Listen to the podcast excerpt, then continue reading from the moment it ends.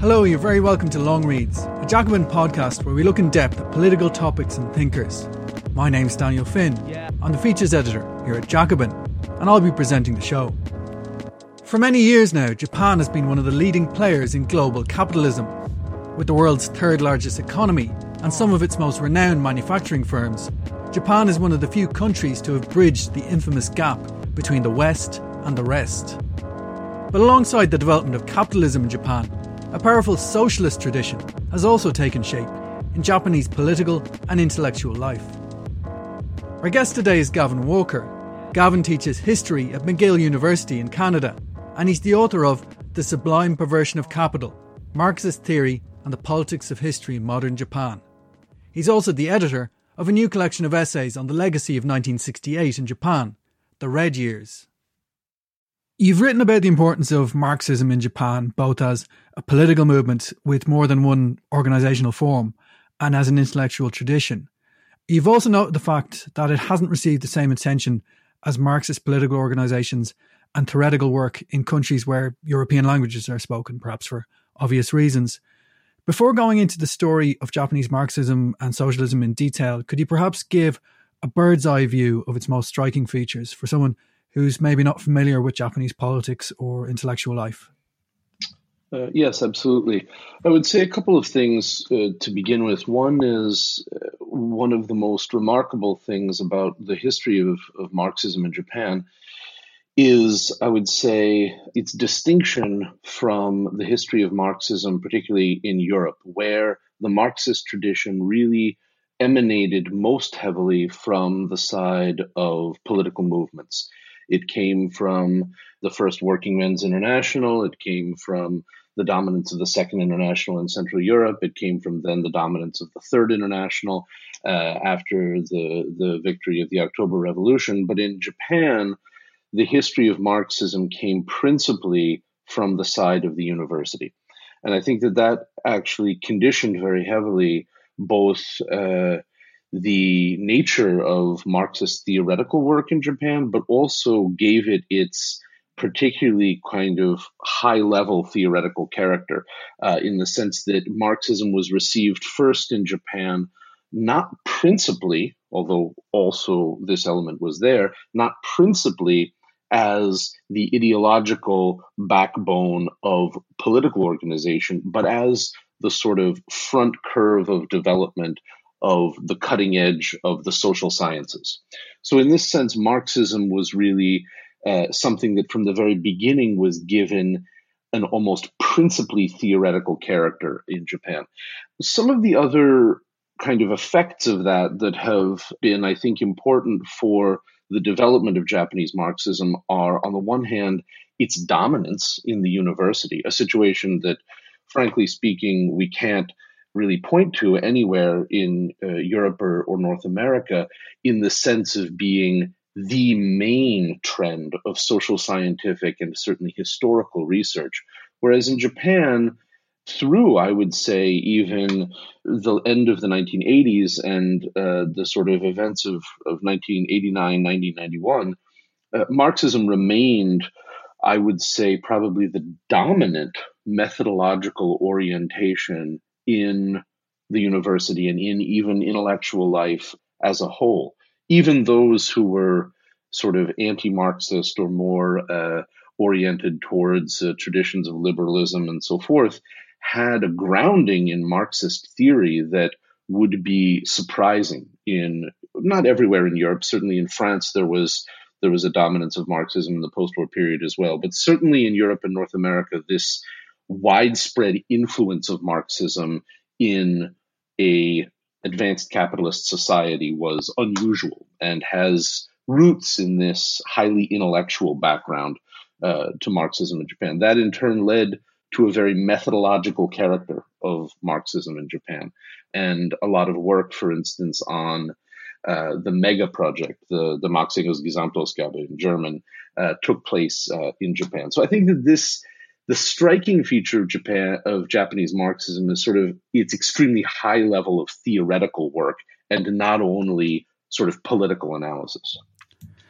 Now, Japan itself appears to be highly significant for Marxist theory as a case study because it was the first and perhaps still the only country from outside the Euro American cultural matrix to have become a highly developed industrial capitalist state by any benchmark you might care to mention, whether it's social and industrial structure, GDP per capita, median wage rates, etc.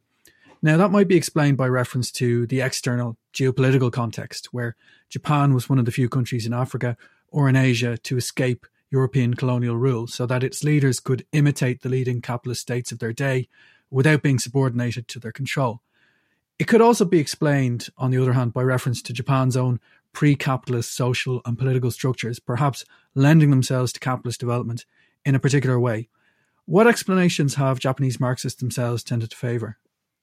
Well, I think this is probably the most significant question for the early history of Marxist theory in Japan was to clarify how Japanese capitalism had developed, how it had sort of sprung up on the basis of what existed before, and also to explain the peculiar trajectory of Japanese capitalism, which was both like Germany, for instance, and Russia, a late developing capitalist state in the sense that the sort of feudal structure lasted for a very long time in comparison to France or to the United Kingdom. But one thing that distinguished Japan in particular was that compressed into a small space of roughly 50 years from 1868 and the Meiji Restoration, which broke the feudal power of the previous uh, Tokugawa uh, shogunal government and established the route towards a modern state in Japan.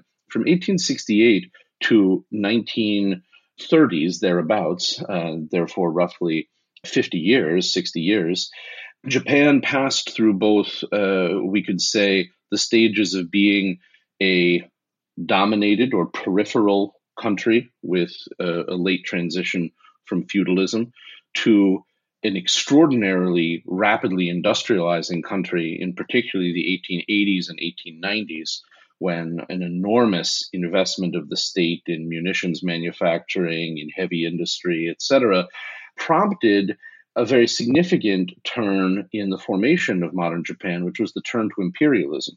It can't be forgotten that the Japanese state remains in the early 20th century the only major non Western imperialist power, which held an extraordinarily large empire at its height in the 1940s, stretching from the South Pacific all the way through Manchuria and uh, so forth into Northeast Asia, an extraordinarily large uh, space of hegemony.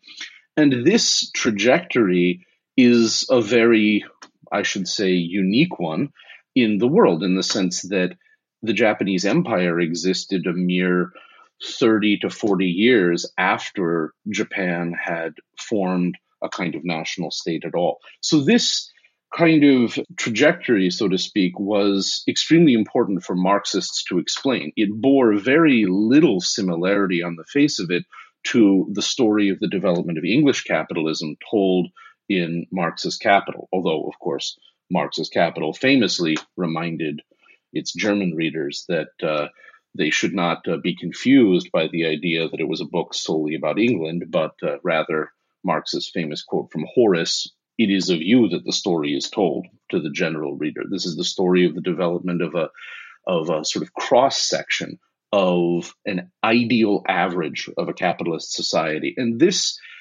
Marxists in Japan took as a kind of spur for their work to think about how Japanese capitalism had developed from out of the existing situation. This resulted in a really wide ranging debate on the origins of capitalism, one that emphasized from different directions, both on the one hand, that the Meiji Restoration had been a bourgeois democratic revolution that broke the feudal power and set Japan on the trajectory towards uh, becoming a quote unquote normal capitalist state. Others took the position that, in fact, Japanese capitalism and its extreme inequality for instance, in the 1890s and 1900s, Japan, despite being a capitalist power, had a labor wage rate less than that of, of India at the time, which was, of course, a dominated colonial, uh, colonized state, I should say. So there was another perspective that also took the position that Japanese capitalism was overwhelmed from the very beginning with feudal remnants, both at the level of mentality, but also at the level of social structures and at the level of ideology in particular. Concretized no more so, importantly, than in the existence of the emperor system itself, which, of course, was at the center of Japanese capitalism. Uh, the emperor, it has to be remembered, was marginalized under late feudalism in Japan, and significantly in 1868, when the modern Japanese state was formed, what this was referred to as was a restoration, not a revolution, the restoration of the emperor to the center of society. So, how to explain this kind of doubled anachronism or this sense of both bringing into into life a modern state founded on property relations, founded on the sanctity of private property, founded on a modern Prussian style constitution, yet one that also brought back into its core this imperial institution, overwhelmed as it was with mysticism and so forth. This was a key contradiction for Japanese Marxists to explain, and I would say it remains a key contradiction that Japanese Marxists profoundly disagree about. So, in, in a sense, the two explanations were, were put forward, and that debate between them constituted the motor force of the development of Marxist theory in Japan.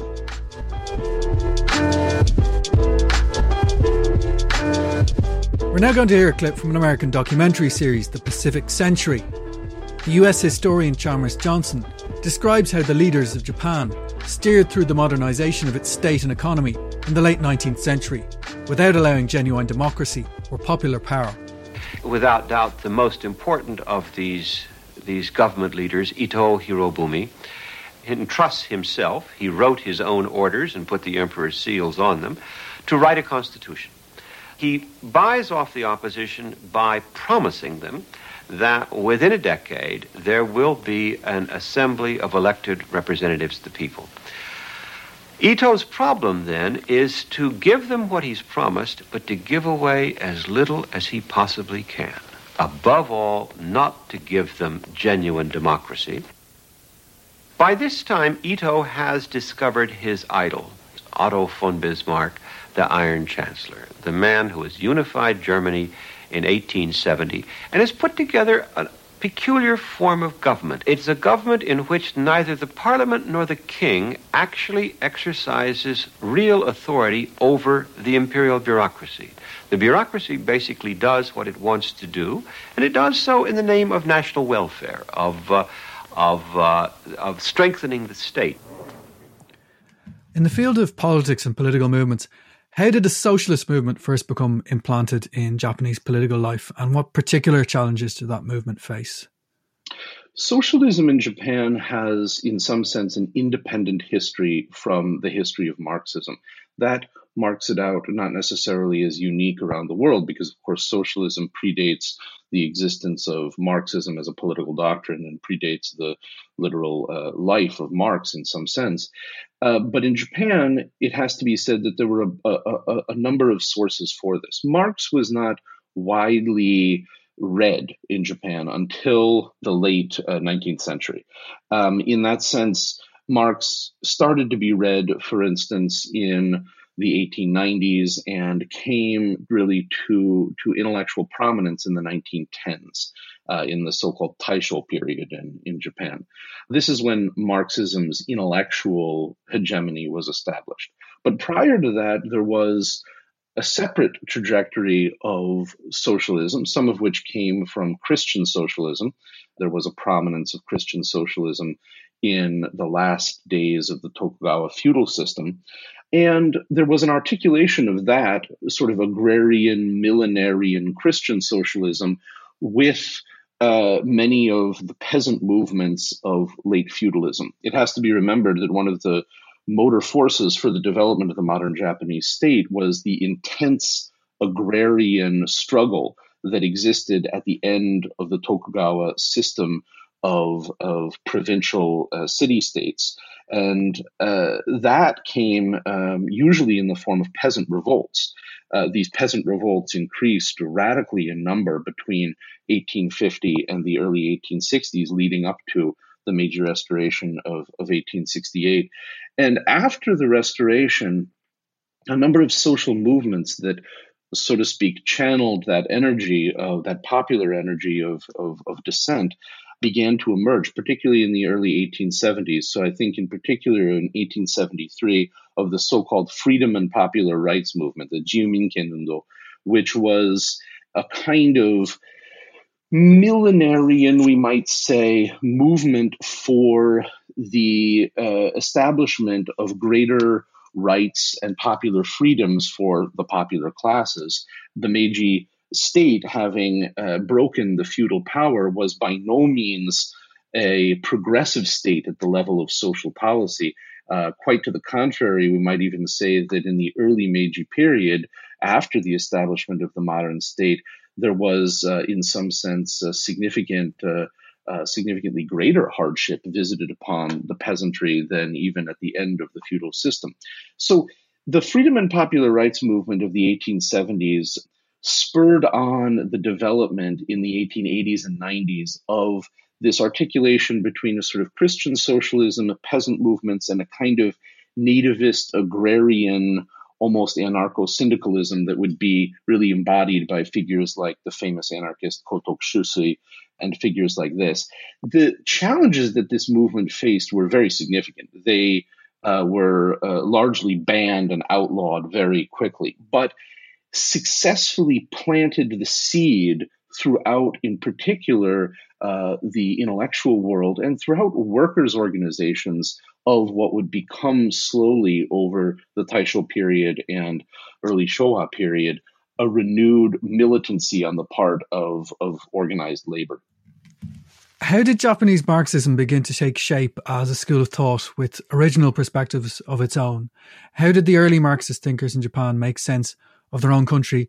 And what adaptations did they find necessary for theories that had originally been developed in a European or perhaps an American context? Yeah, this is um, probably the uh, refers back in a sense to uh, your previous question about the development of Japan's social and political structures, whether they came from a pre-capitalist social basis or from the establishment uh, of, of, of, early capitalism. And in this sense, the key debate and development on this question took place in the 1920s. Um, the Japan Communist Party was founded in 1922 and very quickly became a sort of central nodal point of intellectual activity. Um, around this time, what became the key debate uh, in uh, Japanese social thought, really uh, uh in total, was called the debate on Japanese capitalism, Nihon Shihon Shugi Ronso. And this debate was essentially a debate between two positions.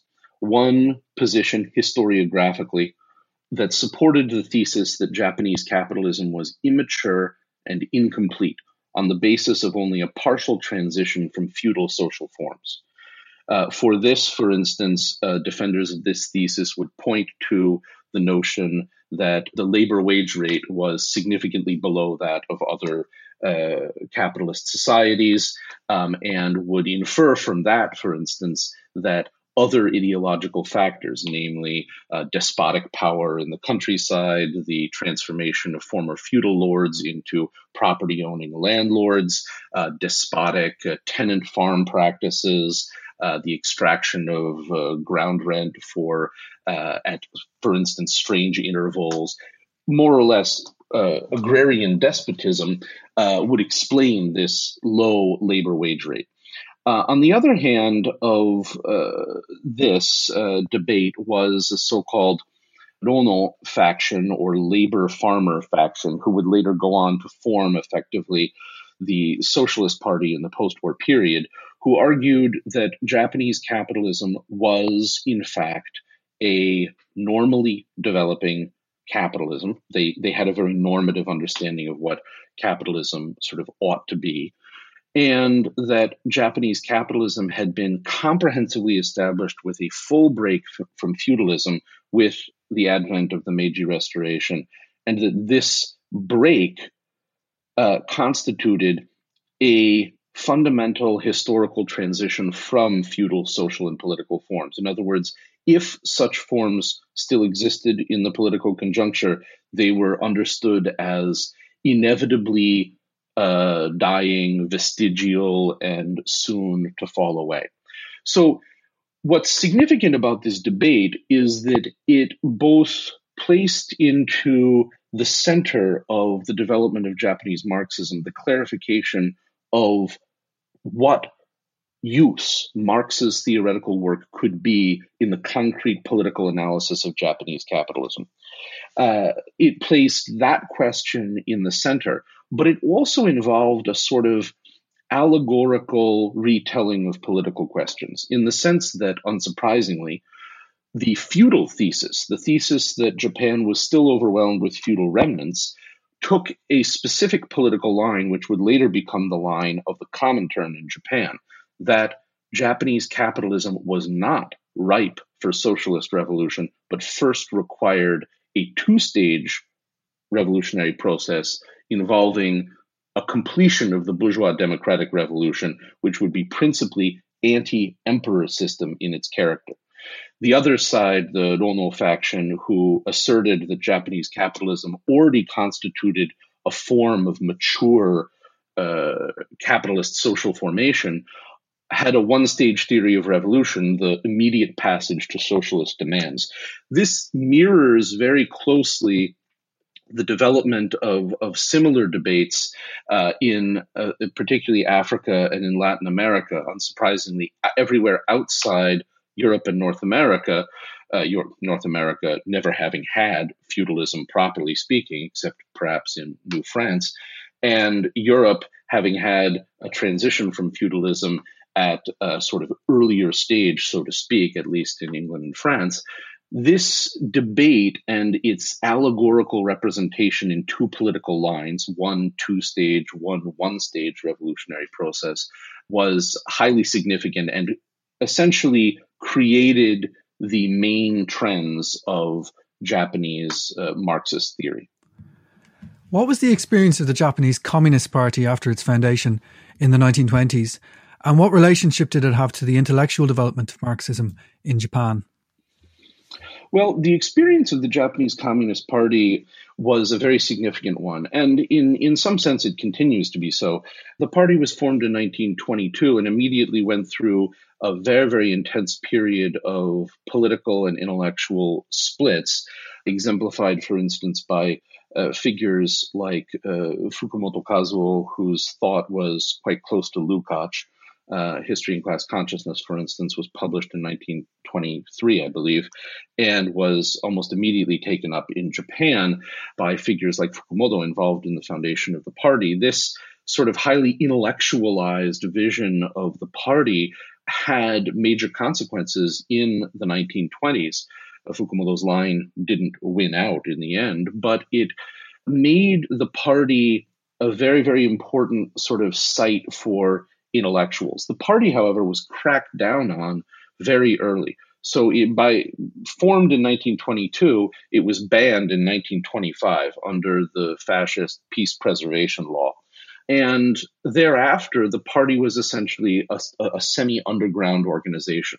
But many, many figures in intellectual life and in political life belonged to the party, were at least adjacent to it. And in a sense, the party was one that took a stance early on on this previous debate, the debate on Japanese capitalism. The party was deeply influenced by the Comintern, clearly. And at this stage, there are a series of specific figures in uh, the Comintern as a whole who would be occupied with Japan policy, one of whom was Bukharin, actually, and uh, one of whom was uh, the Finnish communist Otto Kuusinen, who was the head of the Comintern's Eastern Bureau during the 19, late 1920s and, and early 30s, and who wrote many of the position papers on Japan.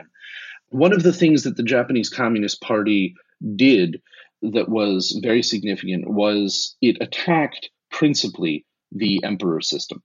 What's significant about this is that it was for this that they were banned, not for being communists, not for proposing an end to capitalist society, not for proposing a transition to socialism. In fact, there was a relatively free intellectual culture through the 1920s, despite the fact of a government that was prosecuting imperialism all over uh, East Asia, that was uh, increasingly open to a sort of uh, process of, of, of, fascist transformation.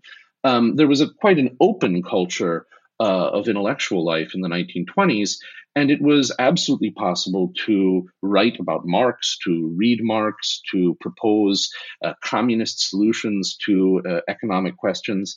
What characterized the extreme force with which the Japanese Communist Party was attacked in the pre war period was its insistence that the emperor system was the sort of theoretical and political lodestone of the social order, and that without a frontal attack and destruction of the emperor system, uh, there was no possibility for a communist development. So, this element of the JCP uh, would become very, very important and would become also a, a sort of um, an element of its post war legitimacy, so to speak. How did the Japanese communists respond to the new situation that arose after the defeat of Japan in 1945 and the inauguration of a new political system that was under US hegemony? The JCP changed significantly for two reasons. Number one, as of the mid 1930s and the genuine transition to fascism in Japan without entering deeply into the debates around the historiography of global fascism, whether Japan qualifies, and so forth. Um, after the mid 1930s, uh, the JCP was not just uh, outlawed, but was hunted down and destroyed. The JCP faced an extraordinary level of political uh, repression by the state in the 1930s, uh, extrajudicial killings, long prison sentences for uh, trumped up offenses, uh, and so forth. So the main leaders of the JCP through the 1930s and 40s, that is, through the high point of Japanese fascism and into the Pacific War and into the defeat in World War II, etc., um, were in prison during this time. When they emerged in 1945 after the defeat of Japan and the surrender of, of uh, the emperor in August 1945, the JCP emerged essentially not just unscathed, but almost with a remarkable degree of popularity, uh, despite the the years of repression. A lot of this had to do not just with the fact that the JCP legitimately could say, we are the sole political force who did not collaborate with the previous system, and they could certainly uh, declare that, but also even amongst people who were not sympathetic to uh, the JCP's particular political ideology, to communism, to socialism, to Marxism, uh, there was a significant uh, section of the population, especially the working population, who saw them as a new possibility politically in a moment when the Japanese state had been devastated by warfare. And uh, it wasn't only the perspective that said, you know, uh, these people were prosecuted by the previous order, but also a perspective that said, uh, the previous order led us to destruction. Therefore, we should have listened to those voices which saw early on the destructive force of the fascist order. So, the Japanese Communist Party had a remarkable uh, opportunity. In 1946, an American newsreel reported on the first post war elections in Japan. Hibiya Park, a few days before the voting, a crowd of 10,000 listens to left wing speakers who are opposed to the conservative Japanese cabinet. They tell the people that the government, led by Premier Baron Shidehara, is not democratic enough to carry out General MacArthur's program of reform. They call for a protest march on Shidehara's residence, and the crowd breaks into an angry chant.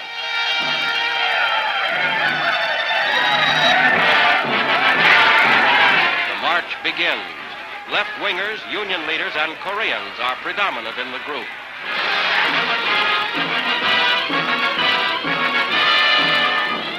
At the gates of the premier's home, Japanese police try vainly to force the crowd back. American military police later restored order. The U.S. occupation of Japan is itself a very interesting and, in some sense, rather strange phenomenon. Policy was essentially made by, uh, in many cases, very, very young people, people who were graduate students at Columbia and Harvard. And early policy under the U.S. occupation emphasized the sort of defascization of Japan, uh, the elimination of the remnants of the fascist order from institutions, the repurposing of previous uh, fascist elements of government for a new, uh, so to speak, democratic order. But in 1947 and 48, uh, there was the possibility that the Japanese Communist Party and the Japanese Socialist Party would run on a, a joint ticket for elections on the left. And polling showed that not only would this be a success, it could be a complete success, uh, enough to perhaps even form uh, a genuine political uh, force in government, perhaps even uh, um, become uh, the sort of majority party. Um, and this, of course, was totally unacceptable to uh, Douglas MacArthur, who was the head of the Supreme Command of Allied Powers uh, at the time, who saw this sort of uh, in the lens of the early developing Cold War. Uh, he saw this, and uh, SCAP's commanders in general saw this as the uh, possibility that Japan would go red, so to speak. So this inaugurated what came to be known as the reverse course among historians, where up until this point, there had been a sense that the American occupation was going to participate in the defascization of Japanese society. Now, the new modus operandi of the US occupation was instead to maintain Japan as a bulwark against communism. Um, we also have to remember that by 47, 48, it was very clear that on the Asian continent, the Chinese Communist Party, struggling for 10, 15 years in conditions of civil war, was on the verge of victory, uh, which would come to pass in 1949. So the moment was a very volatile one in, in geopolitical terms. And at that stage, the US occupation's choice to privilege anti communism over defascization really set the stage for what would happen in post war Japan, not only in terms of the side of the state, but also in terms uh, of the JCP and, its, and what would happen thereafter. Communist rioters in Tokyo turn May Day into a nightmare as fanatical speakers whip 400,000 workers and students into hysteria with anti-American speeches. As the Cold War intensified, Britain's Pathé News carried a hostile report on left-wing protests in 1952. Excited crowds carry signs praising Stalin and Chinese and Korean Red leaders. The mob moves off towards Hirohito's imperial palace in defiance of a police order. They're chanting anti-US and anti-government slogans incited by well-trained communist leaders. Thereafter, really, uh, to cut a long story short, the JCP had a brief turn to uh, really more or less sort of illegal modes of struggle.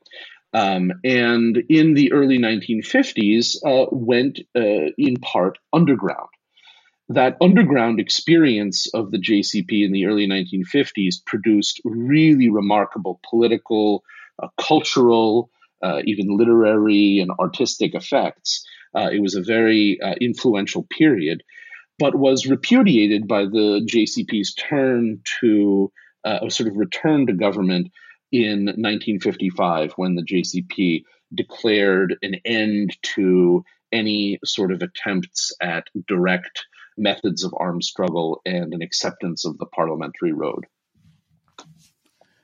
In the 1960s, despite or perhaps because of the extraordinary economic boom at the time, Japan developed one of the most significant New Left movements. It was easily on a par in terms of social and political weight with the movements in Western Europe at the same time. What common ground did it share with those European movements and how did it differ from them?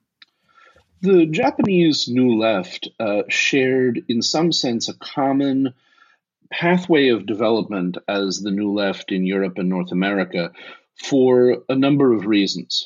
Uh, number one, the effects of the 1950s on the global communist movement were significant. When I say that, I think of uh, the Hungarian uprising in 1956 and its crushing. Uh, we also think of the secret speech, so called, of Khrushchev uh, at the 20th Congress of the Communist Party of the Soviet Union, at which the crimes of Stalin, the existence of the Gulag, and so forth were globally revealed and at least revealed within um, the, the global communist parties. As we know, this had a very intense uh, effect on uh, British communism. Uh, it was uh, the moment of essentially the creation of, of, of the new left and a certain exodus from the British Communist Party. Uh, the same thing can be said uh, in many places in France from the PCF uh, and so forth. So in the 1950s, this this this effect of uh, the revelations about the nature of the Soviet Union, about the pitfalls of the Soviet model of communism, um, had a significant effect on creating a left that was independent of the JCP with its particular deeply Comintern uh, driven and uh, deeply Stalinist orientation.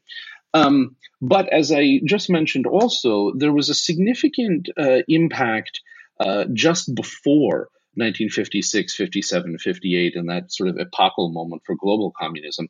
And that was, as I said, the repudiation by the JCP of this sort of underground experience of direct action in the early 1950s.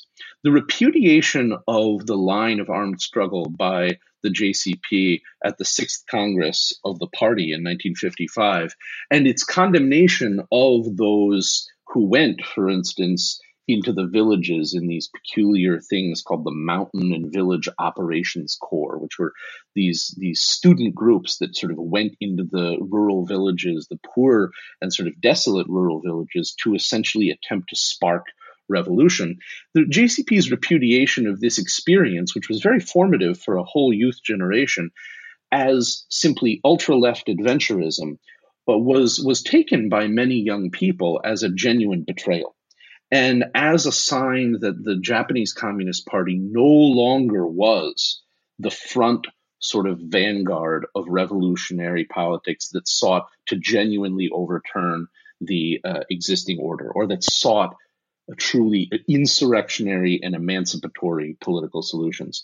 So, from that moment of 55, there was already a kind of nascent new left forming. And what really concretized that new left before 68 was the experience in 1959 60 of the renewal of the US Japan Joint Security Treaty, essentially the governmental pact that kept the US military in Japan and kept Japan subordinate to uh, the US military uh, force. This treaty represents the fulfillment of the goal to establish an indestructible partnership between our two countries. US President Dwight Eisenhower celebrated the treaty with Japan as a triumph for American diplomacy. The treaty likewise reflects the closeness and breadth of our relations in the political and economic as well as security fields. There was a mass uprising against this. And the student movement of 1959-60, the so-called AMPO, uh, named after this this treaty movement, brought uh, an extraordinary numbers onto the streets. Uh, in many cases, in in simultaneous uh, demonstrations around Japan, uh, we're talking about uh, as many as seven million people in in some of the daily demonstrations. Um, that's not in one place, that's in uh, across the nation. But nevertheless, uh, 7 million is a remarkable number of people to mobilize in uh, the 1950s in uh, Japan and the social conditions it was in. So that period of 1959-60 created a sort of first student movement that gave kind of student power a genuine um, popular and national edge. And when in 1967, 68, 69, the sort of second largest uh, uh, student movement really uh, reached its peak in Japan, there was a kind of popular undercurrent that had already been formed in the Japanese case. One of the high points of the Japanese New Left was the long running protest campaign against the expansion of Tokyo Airport, which brought together Marxist students with local farmers. The violent clashes with riot police inspired a short documentary film narrated by the actor Vincent Price, better known from his many appearances in horror movies. Price seemed to find the whole thing perplexing. In Japan, the streets become cauldrons of fire as rioters toss gasoline bombs at the police. How many causes are truly worth the violence and death they generate? Men have pondered this question throughout history. So obviously there was a global simultaneity of political uh, questions, particularly the opposition to US imperialism, the anti war movement, and so forth, that was shared globally. But the Japanese New Left had was not in any way an imitation of the New Left in France, in Germany, in the United States, uh, and so forth. It was something that had its own local trajectory of development, but that was, of course, globally articulated to uh, this broader moment of, of upheaval. Coming into the 1970s, the JCP had a reputation for being rather close to the Eurocommunist current that was developing in countries like Italy and Spain. Would you say that reputation was well deserved, or do you think the Japanese party had a particular orientation of its own? This is a very interesting question because the Japan Communist Party, for people on the left around the world, continues to be seen as a kind of remarkable oddity in the sense that it remains today a party with a genuinely mass membership. For a party which is unapologetically in the tradition of the large communist parties, the actual dues paying membership of the party remains something in the order of uh, 300, 350,000 members, which is truly remarkable and, you know, not uh, common, certainly in Europe or North America. It's unthinkable that the, you know, for instance, the U.S. Communist Party must have, you know, if it has 30 dues-paying members, it could be remarkable at this stage. I would say that what distinguished the Japanese Communist Party in the 1970s was the long-standing leadership of its major uh, figure, uh, Miyamoto Kenji, who had who was in charge of the party for a very pivotal period uh, from 1958 through into the early 1980s, and it's sort of that period that was coextensive with the the high point of Eurocommunism in Spain, in the Italian party, uh, to some extent in the French party as well. Um, but one thing that's quite different about this period, and it's a little bit more complex, is that Miyamoto, for instance, quite heavily criticized the Italian party's, for instance, uh, Euro communist turn by suggesting that it was a betrayal of the social democratic and organizational foundations of communism. And this argument was, in one sense, an attempt to preserve the traditional structure of the party. But in another sense, it, it also had to do with the political economy of Japan at the time.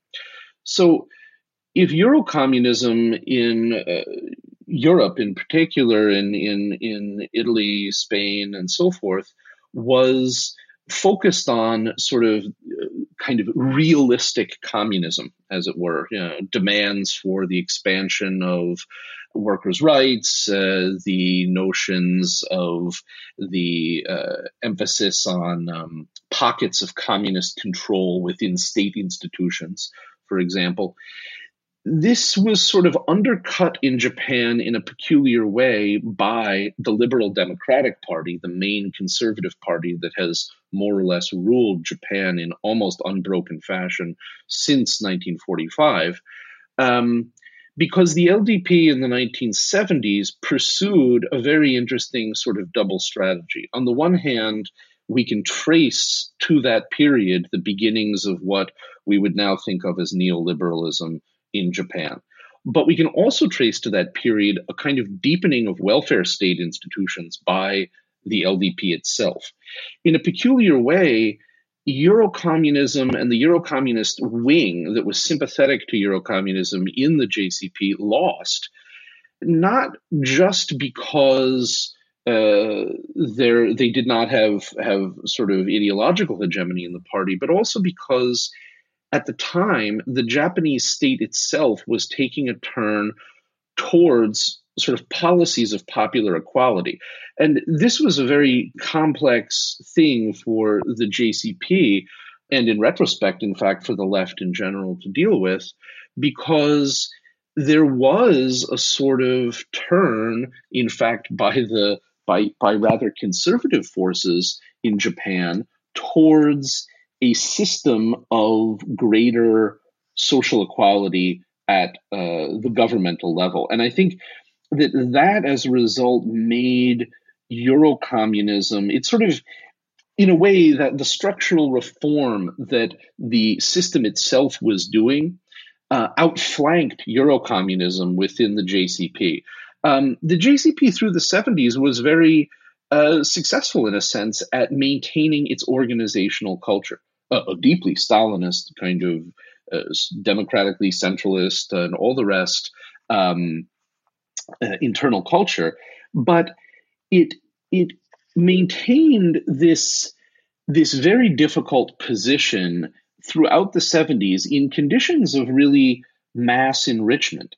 It maintained insurrectionary elements inside it, and I think we can't under, underestimate that. There is a tendency to look at the history of the JCP and similar parties uh, from the critique brought by the New Left that said these parties are uh, irretrievably uh, Stalinist, but also bureaucratic and so forth. But what made the JCP have this organizational culture that persisted was precisely that still internally it did uphold uh, genuinely insurrectionary and emancipatory positions, the seizure of state power, by military means uh, eventually. Um, it, it, it, it had this utopian quality also. And I think that, that in a sense, when we look to the JCP and we look to uh, its comparison with the Italian, Spanish, French parties, etc., who, of course, in the case of the Italian party, were possibly more influential than the JCP in society as a whole. I mean, the Italian party was practically a, a, an alternate state in parts of parts of Italy. The JCP never had that degree of popular uh, control or, or cultural hegemony, but because the JCP's sort of internal culture had this strange persistence of emancipatory elements and uh, rigidity, it sort of managed to persist through the Euro communist period without falling apart on the other end. And that actually, uncomfortably, is possibly due to Japanese conservatives making these kind of welfare state reforms that kept the Japanese state in a relatively stable space of relative equality when compared to the advanced capitalist countries uh, around it. One of the most famous products of Japan's left wing subculture in recent decades was the great animator Hayao Miyazaki. Miyazaki is a staunch opponent of militarism in Japanese politics, who refused to attend the Academy Awards in protest against the invasion of Iraq. Airplanes are not tools for war, they are not for making money. Airplanes are beautiful dreams.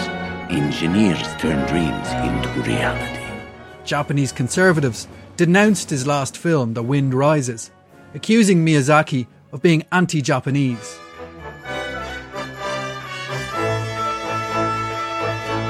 The music we're listening to comes from the soundtrack to Miyazaki's first film for Studio Ghibli, Laputa Castle in the Sky. It goes with a scene when the main characters visit a mining village. According to Miyazaki, the miners in the film were inspired by his experience of witnessing the miners' strike in Britain in 1984. I admired those men. I admired the way they battled to save their way of life, just as the coal miners in Japan did. Many people of my generation see the miners as a symbol, a dying breed of fighting men. Now they are gone.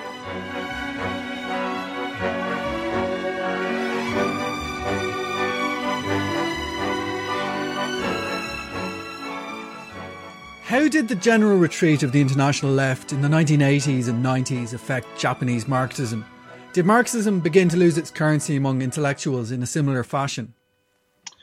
It did, very much. And I think today, in some sense, the events of 89, 90, 91 are as much of a sort of historical break as we often uh, previously thought 1968 to be. Oftentimes we speak in this sort of pre 68 and post 68 vocabulary, but we probably ought to also speak in a kind of pre 89 and post 89 vocabulary.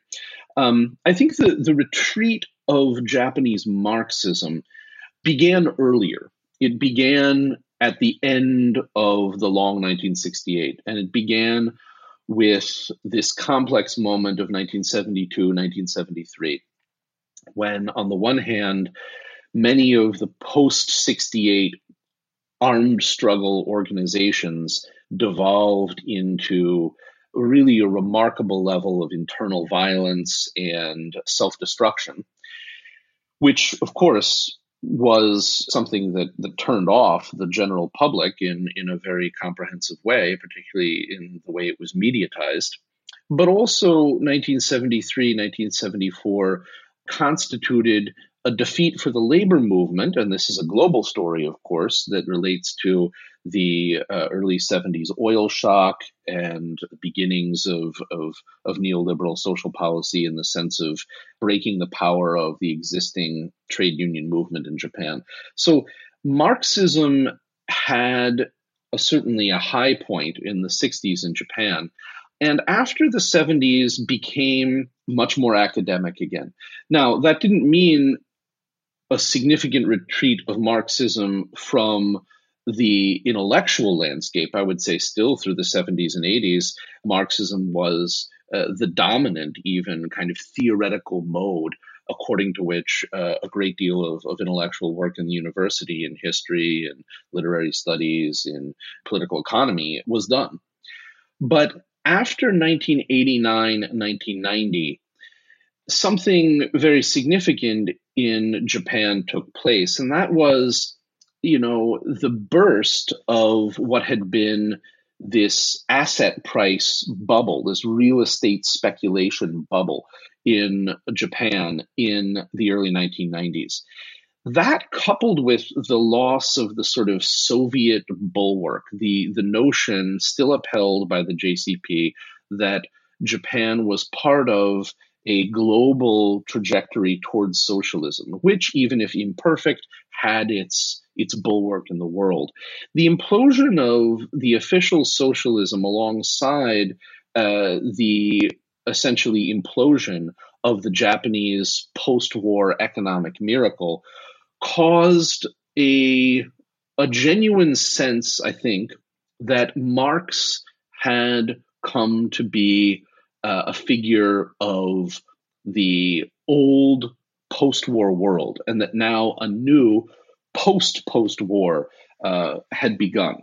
However, I think that there were really significant things that took place within Marxism in Japan after the 1990s. One of them was uh, the work of figures like the now well known in English uh, Karatani Kojin, who uh, really began an intense round of publication then. Marxism took on, in some ways, more academic character at this point, uh, similar to the same case in, in English uh, or in other European languages. But one thing that was uh, true in Japan, I think, was that Marxism largely lost a clear connection to political movements. Of course, the JCP persisted. Of course, various political sects from the 60s and 70s persisted. But the overall direction of Marxist analysis in the university ceased to have a direct political connection through the 1990s and early 2000s, I would say. That certainly is, is something very different from the 1960s, when if you look through the major figures of Marxist theory in Japan, the majority of them had some connection to concrete socialist politics. To what extent does Marxism still survive in Japan today, whether as an intellectual tradition or as a political force?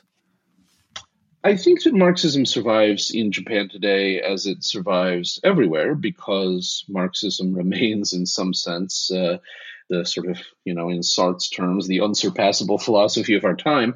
But uh, certainly in the Japanese case, I would say Marxism survives not only in in small pockets of, of society, but in concrete institutions. Uh, as I said, the JCP persists in having a mass social basis. I mean, a genuinely mass party basis.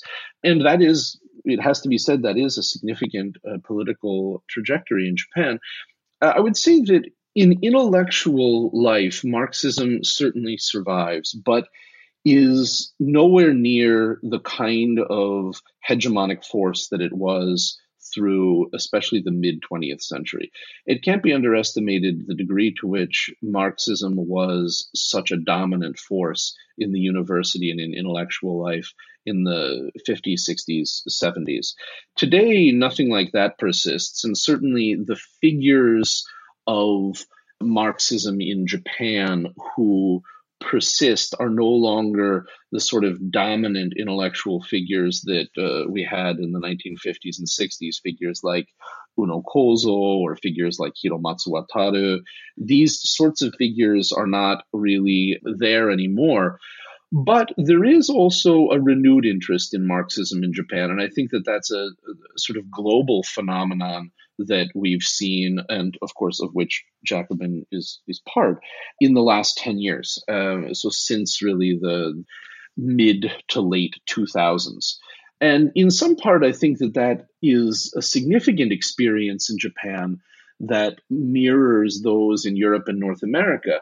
And I can't help but think that it's it's it's something very closely connected to your previous question about the epochal moment of 1989 and 1990, 1991, uh, when you have a generation of young socialists who don't remember the Soviet Union fundamentally, there's, on the one hand, a kind of loss of genealogy, a loss of intellectual tradition, a loss of connection to a great trajectory of, of victory, for instance. But at the at the same time, there's also a remarkable freeing that comes from that, a sort of freedom from a need to see one's Marxism in one's own time as an inheritance of the Soviet system or as a response to it, even. In fact, it's simply untethered from it now.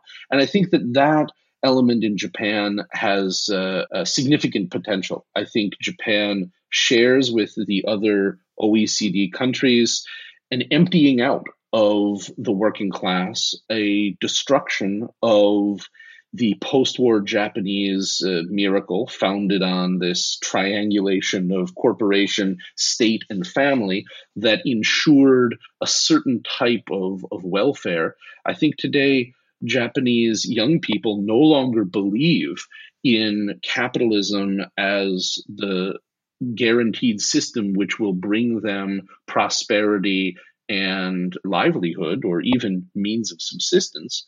And I think that that uh, has a great potential to produce a significant new generation of Marxists in Japan. Having said that, Marxism intellectually is in a genuine retreat. And I think that the pockets of Marxist theory that persist in Japan, while important, are no longer hegemonic.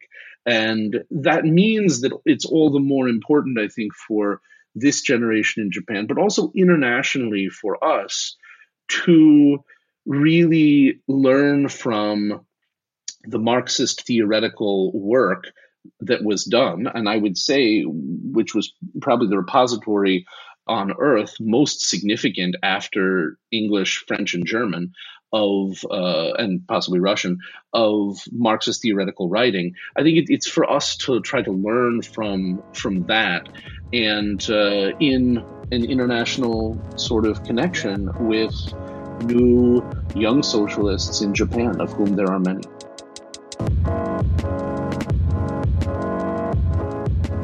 Many thanks to Gavin Walker for that fascinating account of Marxism and left wing politics in Japan.